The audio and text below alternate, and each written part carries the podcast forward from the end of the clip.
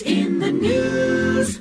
Oh, brother, this one does have me shaking my head. I, I, I hate these whole TikTok trends and stuff like that. I think somebody makes them up, but never doesn't do them themselves. They just say, "Hey, wouldn't it be funny if I was that kid in school?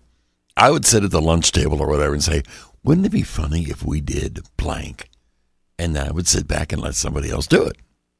But I would come up with the idea.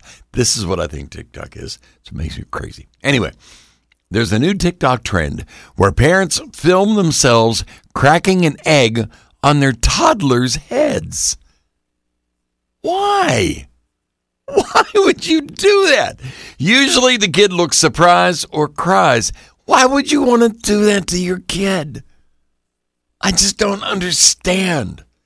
Well, medical experts have stepped in, and now they're cautioning that the prank could have unintended short term effects, including bruising a child's head or spreading germs from the egg.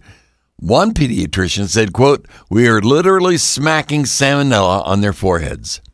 It's harder to get a toddler to drink fluids when they've got a stomach bug or food poisoning, and so they're more likely to end up in the hospital with IV fluids. End quote. Now, how we got from cracking an egg to IV fluids, I'm not quite sure, but don't do it. Jeez Louise, and that's today's. Bonehead of the day. Oh, brother. Now it's going to be back to the next thing hitting mommy with a lamp while she's sleeping.